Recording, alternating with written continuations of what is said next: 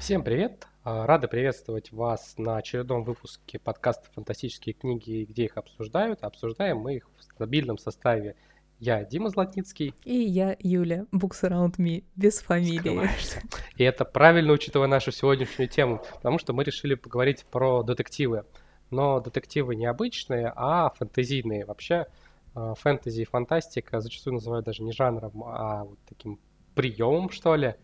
Ну, а, направление. Которое поджанр. позволяет в себя впитать, э, ну, практически все угодно, что можно только представить другое. Триллеры, э, любовные романы, э, приключения, романы взросления, ну и детективы в том числе. А, Фэнтези вроде как с детективами сочетается не так уж и часто, но все-таки есть э, яркие, интересные примеры, поэтому мы решили о них э, Э, поговорить. Да, ты знаешь, э, я стала вспоминать и поняла, что практически любое фэнтези, которое я читала, там э, в прямом смысле нельзя сказать, что вот это детективное именно направление, но обязательно есть какая-нибудь ниточка, какая-нибудь интрига, которую, если за уши тянуть, то можно назвать тоже детективом. И больше того, я вспомнила, Не-не-не, ну давай не будем притягивать все, Не-не, да, притягивать, притягивать когда мы точно не будем. там, кто убийца, кто виноват. Ну, знаешь, как, а, например, в «Колесе времени» там, на протяжении а, половины цикла есть интрига, кто убил там одного из а, центральных персонажей. И вот она висит, висит, висит. Но это же не значит, что цикл детективный, да, там просто есть небольшой такой элемент. Мы все-таки, я обозначу, Да, просто, да, вот я, я тебя к тому и подвожу. Понятно, что мы не, не будем вот в такие э, далекие углубляться степени, все-таки говорим именно о том фэнтези, где детективная составляющая очень важна, ну и по сути является таким стержнем Я сюжета. единственное хотела вначале вот отметить, что вспоминая детективный, именно детективное фэнтези, я поняла, что очень часто этот поджанр пересекается с городским фэнтези.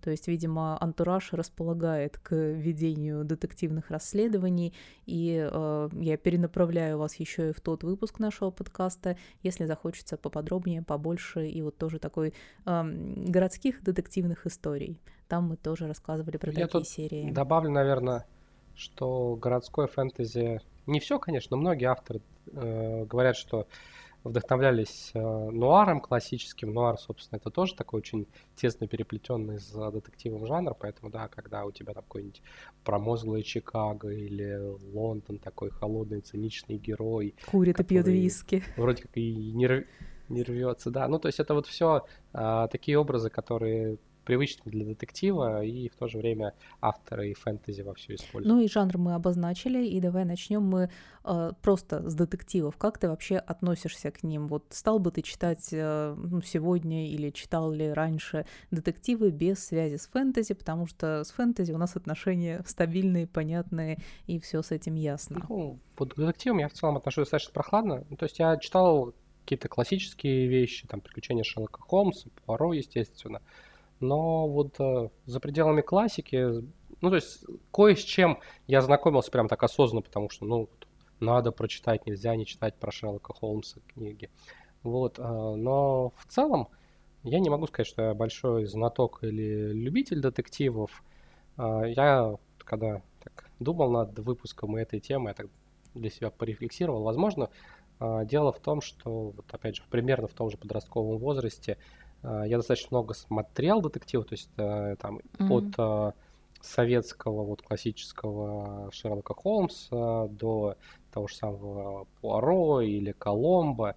Ну, то есть много было вот такого а, телевизионного с расследованиями, с а, там, запоминающимися детективами, а, что еще и читать о подобном, ну, не очень хотелось. А, Если пытаться вспомнить какой-то детектив, который я прям перечитывал несколько раз, причем в том числе и в относительно недавнем прошлом, я вот единственное, что смог вспомнить, это «Дочь времени» Джозефины Тей. А, Это такой, можно сказать, исторический детектив. А, Там главный герой, следователь английский, лежит в больнице после очередного дела. а, От скуки берет с стола рисунок или фотографию, сейчас точно не помню, на которой нарисован человек, который его заинтересовывает. Это, оказывается, Ричард Третий. А, всем известно, что тиран, узурпатор, убийца и вот это все. А э, там герой, он такой специалист по как раз физиогномике. Он смотрит на это лицо, и это лицо не, не тирана и не, не убийцы. тирана, и не узурпатора, и не убийцы. И он начинает копаться в истории именно с точки зрения детектива. Там, искать, кому было выгодно, какие были мотивы, какие были связи между различными людьми, у кого была возможность совершить то или иное преступление. А, и он приходит к выводу, что, в общем, те преступления, которые Ричарду Третьему приписываются, что он в них э, ну, практически наверняка не виновен. А, вот. А, ну, тут это накладывается еще на мою любовь, в принципе, к истории, угу. и конкретно к интерес к Ричарду Третьему. А, то есть вот этот детектив я по-настоящему люблю, и он очень здорово сделан. Но в целом я детективы вот в чистом виде не очень часто читаю сейчас. Даже, ну, почти вообще не читаю. То есть, по каким-то особым У случаям. У меня с детективами история гораздо более насыщенная. Я и сейчас супер активно читаю и перечитываю, и у меня много любимых серий. И ты, в общем-то, правильно отметила, у меня в детстве была примерно та же история. То есть Коломбо, Пуаро, все эти сериалы, бабушка по телевизору смотрит, я с ней смотрю, и в голове очень такие ну, практически заклишированные образы у меня сидят. И как только я начала самостоятельно читать, это было прямо наравне с классикой приключений, с классикой фэнтези. Еще одно направление в моей читательской истории. Я обожала, да и до сих пор обожаю Фандорина, и э, больше того, для меня любимые детективные расследования, даже если я уже и знаю, кто там главный преступник, мне еще интереснее становится их читать, потому что я уже читаю и там подмечаю какие-то улики, и вот как будто, а, ну не знаю, другими глазами, уже зная истину, смотрю на все расследование. Поэтому я сейчас хватаюсь за детективы а, и очень люблю э, какие-то новые серии для себя открывать. И когда я особенно вижу, что фэнтези, там есть детективная линия, вот сегодня буду приводить примеры из э, недавно прочитанного, э, для меня это просто огромнейший, огромнейший плюс. Вот точно так же, как в фэнтези я, когда, э, когда замечаю, что в сюжете есть какие-то временные перемещения или там игры со временем или попаданцы, нюансы. Вот для меня это тоже плюсом является. И вот абсолютно та же история э, и с детективами. Из самых-самых любимых я бы назвала как раз те, что относятся к историческим детективам. Ну вот, в общем-то, Акунин и его Фандорин. А, люблю, безусловно, Шерлока Холмса, хотя последний раз я его перечитывала, и мне как будто немножко пресноватым это казалось. Ну, не знаю, может, просто не в настроение взяла, но все равно там определенные расследования, а, именно как они построены, именно к какой разгадке в конце приходит герой, очень мне нравятся. Ну и сейчас, если в целом говорить, да, я и читаю детективы, и слежу за ними, и детективы-триллеры, и из разных стран, там, а-ля Доната Каризи, или из английских детективов. Ты меня, кстати, заинтересовал. «Дочь времени», Она да? очень небольшая. Ну, Надо то есть себе буквально, отметить. вот, ты знаешь, ты, по-моему, буквально на днях выпускал, или сегодня даже видео, прочитать за один день. Вот, да, да, да. И эта книжка Надо это книжка, отметить. которую вот реально очень легко прочитать за один день, и в силу небольшого объема, и в силу того, что она читается очень легко и быстро. Ну и, в общем-то, говоря про классику детективов и про чисто сам жанр, переместимся дальше в сторону фэнтези, а, и я приведу пример своего самого любимого, и я считаю его просто идеальным классическим фэнтезийным детективом. Это цикл про детектива Гаррета Глена Кука. И вот ты, Дим, сегодня уже немножко упоминал жанр нуар, и вот у меня ощущение во время его прочтения, что Глен Кук как раз и изначально, ну не знаю, как даже не в качестве стёба, а вот ему хотелось э, проэксплуатировать там черты этого жанра, и когда ты читаешь про Гаррета, который э, любит употреблять алкоголь, который с кучей там пороков, и это вообще не джентльмен без, и не рыцарь без страха и упрека, и вот когда на него смотришь, ты прямо его представляешь э, в, таком, в такой черно-белой гамме, в плаще, в шляпе, ну вот, в общем, классического представителя жанра нуар. И чем для меня прелесть этого именно именно фэнтезийного детектива. Там абсолютно фэнтезийный мир, который по классическим канонам там выписан и с разными расами, и с борьбой между этими расами, там и политические интриги подплетаются, и есть в каждой книге детективное обязательно расследование, небольшое, то есть их удобно читать и удобно эту серию, ну, практически повестями там читать, употреблять. И при этом еще Глен Кук э, как будто экспериментирует даже в рамках этого поджанра, то есть есть там расследование расследование, которое основано будет на политике, есть расследование, которое будет основано на похищении человека. Там чуть дальше, чуть ли не, боюсь проспойлерить, но, в общем, там и с инопланетными расами будет, и со странными существами, и чего там только нет. И для меня это прям вот классика фэнтезийного детектива. Я считаю, что если вы хотите познакомиться с этим жанром, то вот прямо можно начать с Гаррета, с его приключений. А, к тому же там еще и такие харизматичные, классные герои а, и обалденное чувство юмора, которое мне заходило. А еще там есть покойник. Покойник — это особенная раса, а, существо, которое уже умерло, но при этом оно еще как бы доживает, и просто оно в статичном состоянии находится. И вот он там на чердаке у Гаррета сидит, но при этом это мудрое существо, и периодически, когда оно не в спячке, оно Гаррету а, дает там наставление. В общем, просто потрясающе, обожаю его. Кого бы ты привел в пример? Я тут скажу, что конкретно про цикл о Гаррете, он ну, в какой-то степени такое эпигонство цикла Рекса Стаута Анира Вульфе, поэтому ну, там и неудивительно, что есть э, и атмосфера близкая к, опять же, нуару. И если посмотреть на классические старые обложки, ну, они, по-моему, и пересдаются зачастую с этими обложками да, да, да. А, романов, то как они вызывают, вызывают ассоциации как раз именно с а, книгами про Нира Вульфа, так что а, в данном случае, если вот особенно любите этот цикл и хотите чего-то подобного, то, наверное, цикл Агарати подходит. Я не смог его полюбить. Я в целом достаточно спокойно отношусь к э, Куку. Вот э, первая часть черного отряда мне в свое время очень понравилась. Потом цикл, мне кажется, сдал. И какие-то другие вещи, которые я у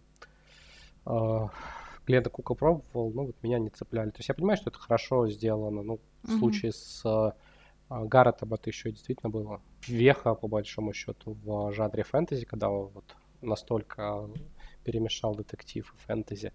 Но вот полюбить его я не смог. Меня в фэнтезийном детективе, как, собственно, и в фантастическом, по большому счету, привлекает то, что наличие вот сверхъестественного или фантастического элемента э, может э, сделать детективную интригу, расследование, само преступление э, более интересным и неординарным, чем вот э, чисто реалистичная проза это и с точки зрения читателя интереснее, потому что ну, если автор хорошо это выстроил, то тебе сложнее догадаться, тебя там, более книга будет держать в напряжении, сильнее интриговать.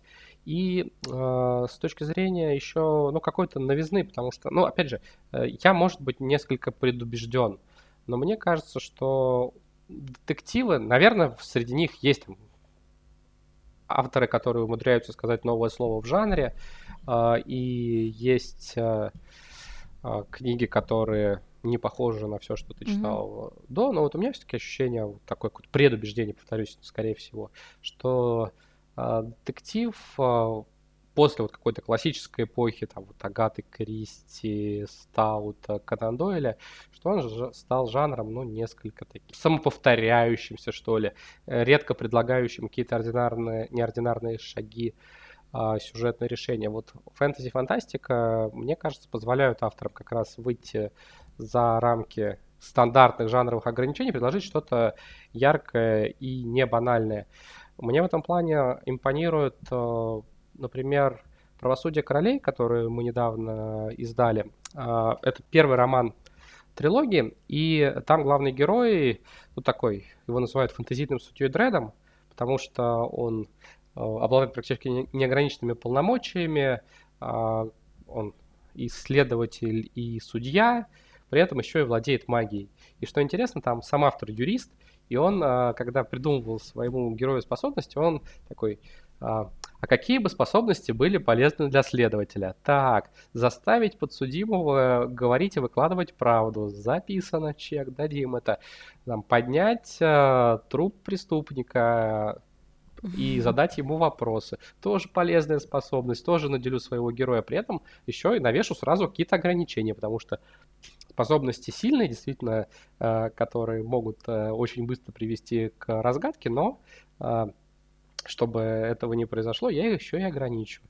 Вот, и в этом плане здорово автор, мне кажется, как раз смог сделать и персонажи, и сюжет, в котором, с одной стороны, мы видим, как магия, как сверхъестественные дают детективу новые возможности, с другой стороны, как это все равно при должном мастерстве автора не служит прямой дорожкой к ответу, и все равно автор умудряется сделать какую-то интересную детективную интригу и э, заставить там, читателя следить за тем, что будет дальше. Насколько я понимаю, дальше цикл будет немножко отходить от детектива и скорее в, сторону такой уже политики, борьбы за власть, интриг. Ну, по крайней мере, вот концовка первого романа намекает на это. А, но посмотрим, будет ли там дальше детективно ставящий. Первый Ну вот есть. Э, я, с одной стороны, с тобой соглашусь по поводу того, что после а, определенного там пройденного этапа золотого века детективов, назовем его довольно непросто, что-то новенькое привнести.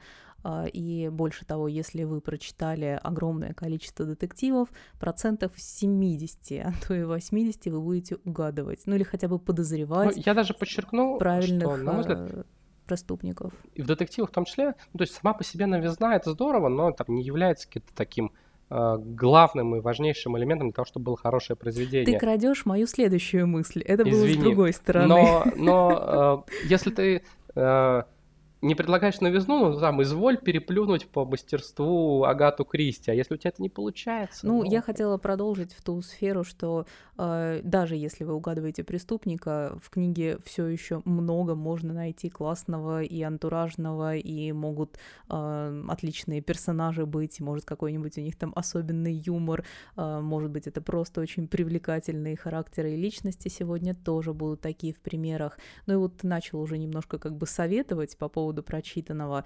И давай я продолжу и назову наверное, свое золотое трио за последнее время именно книг, которые я могу назвать вот абсолютно фэнтезийными детективами.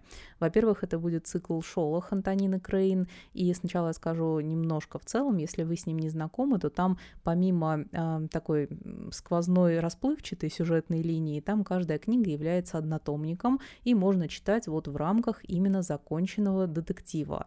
И это вообще просто потрясающая форма, когда ты э, вроде как и цикл читаешь, но вместе с тем ты не привязан и не э, умираешь в ожидании там новой следующей книги. И больше того, в Шолохе можно находиться э, как с командой, которая как раз ведет расследование, и это абсолютные вот фэнтезийные детективы, при этом в очень классном таком уютном э, антураже. А, лесного королевства. И при этом еще есть однотомники, которые могут быть и магической академией, в стенах которой тоже происходит там расследование. Более дарковую атмосферу можно найти. И вот сейчас у а, Антонины Крейн я жду еще, все время забываю там, как правильно имя называется сейчас. Улыбнись мне, Улыбнись Артур. Улыбнись мне, Артур Эдин. Эдинброк мне, мне почему-то сложно запомнить эту фамилию, а, но вот я тоже жду и тоже надеюсь, что там тоже будет что-то с детективной линией. И если вы хотите получить такое мягкое детективное фэнтези, но при этом, допустим, в первом же шолохе там ловят маньяка, но все равно есть уютная атмосфера, вот если хотите получить этот контраст и интересное расследование, и классных харизматичных героев, и это тоже отличный вариант, чтобы познакомиться вообще с под жанром а, фэнтези, детективным фэнтези. Второй мой совет – это Ковен озеро Шамплейн Анастасии Гор. Я вот только-только в подарочном издании перелистывала, там какие-то свои любимые моменты находила. И эта история гораздо более жесткая. И вот если у Шолоха там, по-моему, официально 16 плюс стоит, да и я бы и раньше вполне э, согласилась, что можно эти книги читать, там, не знаю, лет с 14, э, потому что особых там жестких описаний каких-то нет. Но вот у Анастасии Гор это строго 18 плюс, и за счет детектива детективной линии, такой очень непростой. Я сейчас пытаюсь вспомнить, мне кажется, у нас 18 плюс, там прям на обложке написано. Да, сто процентов. Ну, просто, просто миллион процентов. Его бы просто не пропустили с 16+. Там вся история начинается с того, что ведьма, потерявшая свой ковен, а, находится в бегах, и вот как раз в рамках эм, детективного дела они с эм, детективом Коулом а, объединяются, и изначально у них э, такая взаимопомощь, постепенно их тандем э, наращивает э, взаимосвязь, и романтическая линия там подплетается. Ну, в общем, Ковен озеро Шамплейн тоже для меня очень сильная такая цельная история, которая в первую очередь я называю фэнтезийным детективом.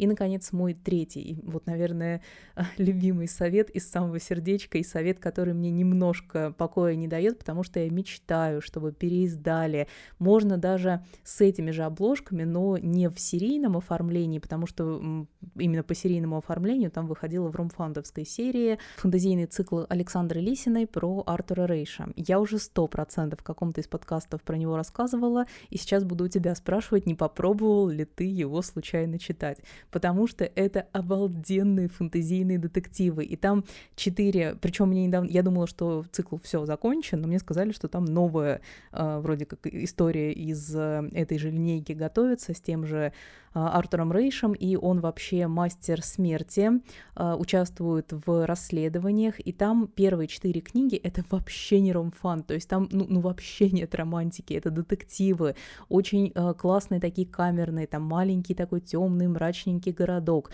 и там есть эм, и такая глобальная линия с проклятиями, там вообще первая книга называется «Когда темные боги шутят», и вот эта божественная составляющая там пантеона местного богов, про них рассказ рассказы очень интересные, и само проклятие такое мрачное, и вот каждая там еще небольшие эти детективные дела, а, ну, то есть они читаются как повести, ну, может, ну, не как рассказы, все таки как повести, а, очень быстро читаются, очень легко, очень атмосферно, и вот если хотите такого а, темненького фэнтезийного детектива, я Артура Рейша очень советую, ну, и он, конечно, просто герой моего романа.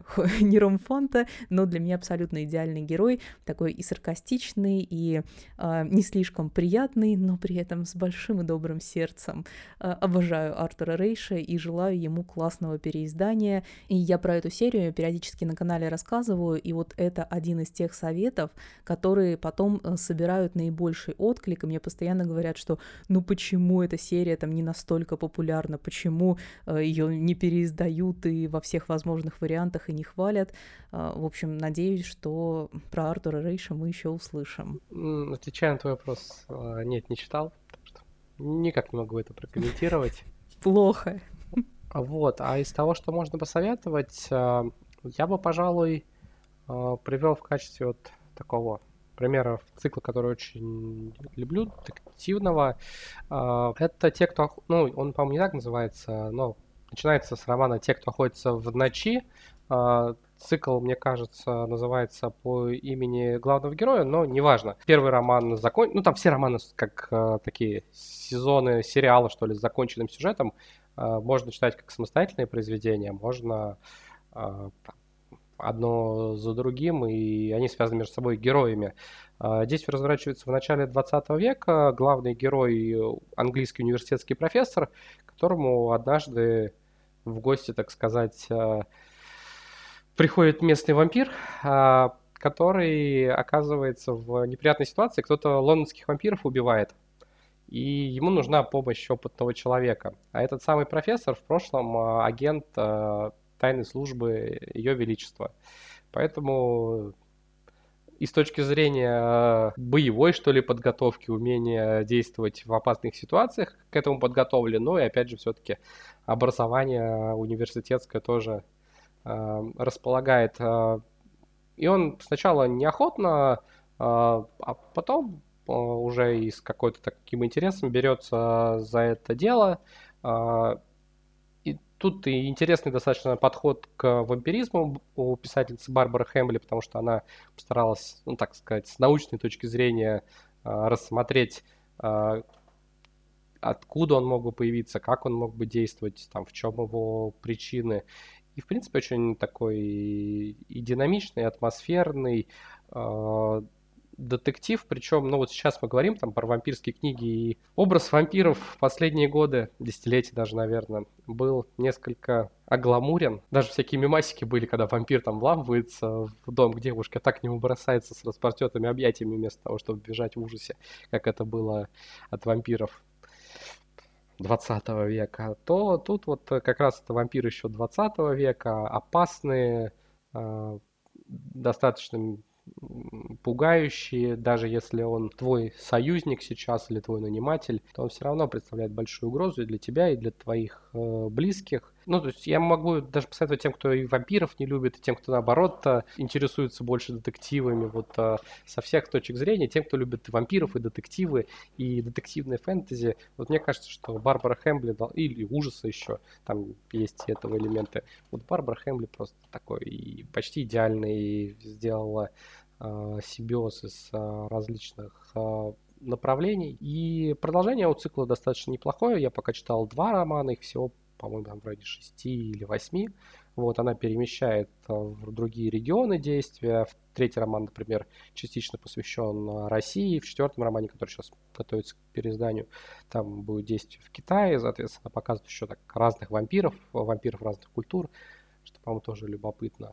Ну и, пожалуй, «Хозяева джинов» э, Джелли Кларка. Это пока единичный роман плюс повесть э, и рассказ об одном мире. Э, тут действие разворачивается тоже в начале 20 века, но если вот у Хэмбли вся сверхъестественная составляющая это тайна, то у Джелли Кларка магия полноценно вернулась в мир. Египет где-то началось, он стал такой одной из передовых держав, поскольку тут Э, джины вовсю уже живут рядом с людьми, развиваются технологии на грани между как раз непосредственно наукой и магией. Ну и, соответственно, очень здорово, по-моему, автор показывает, как с приходом в мир какого-то нового явления, как в данном случае магия, э, меняются преступления, становятся э, в чем-то сложнее, в чем-то проще их расследовать, Э, может меняться мотивация преступников. Вот опять же, те, кто любит еще начало 20 века, какая-то такая эпоха, мне кажется, хорошо тоже подходящая под детективы. А, то я бы еще на хозяев джинов обратил внимание. И, друзья, как всегда, мы ждем ваши советы и предложения в этом жанре. Если слушаете нас ВКонтакте, если слушаете у кого-то в Телеграм-канале, тоже обязательно присоединяйтесь к обсуждениям в комментариях. Ну, а мы услышимся в следующий раз. Пока-пока.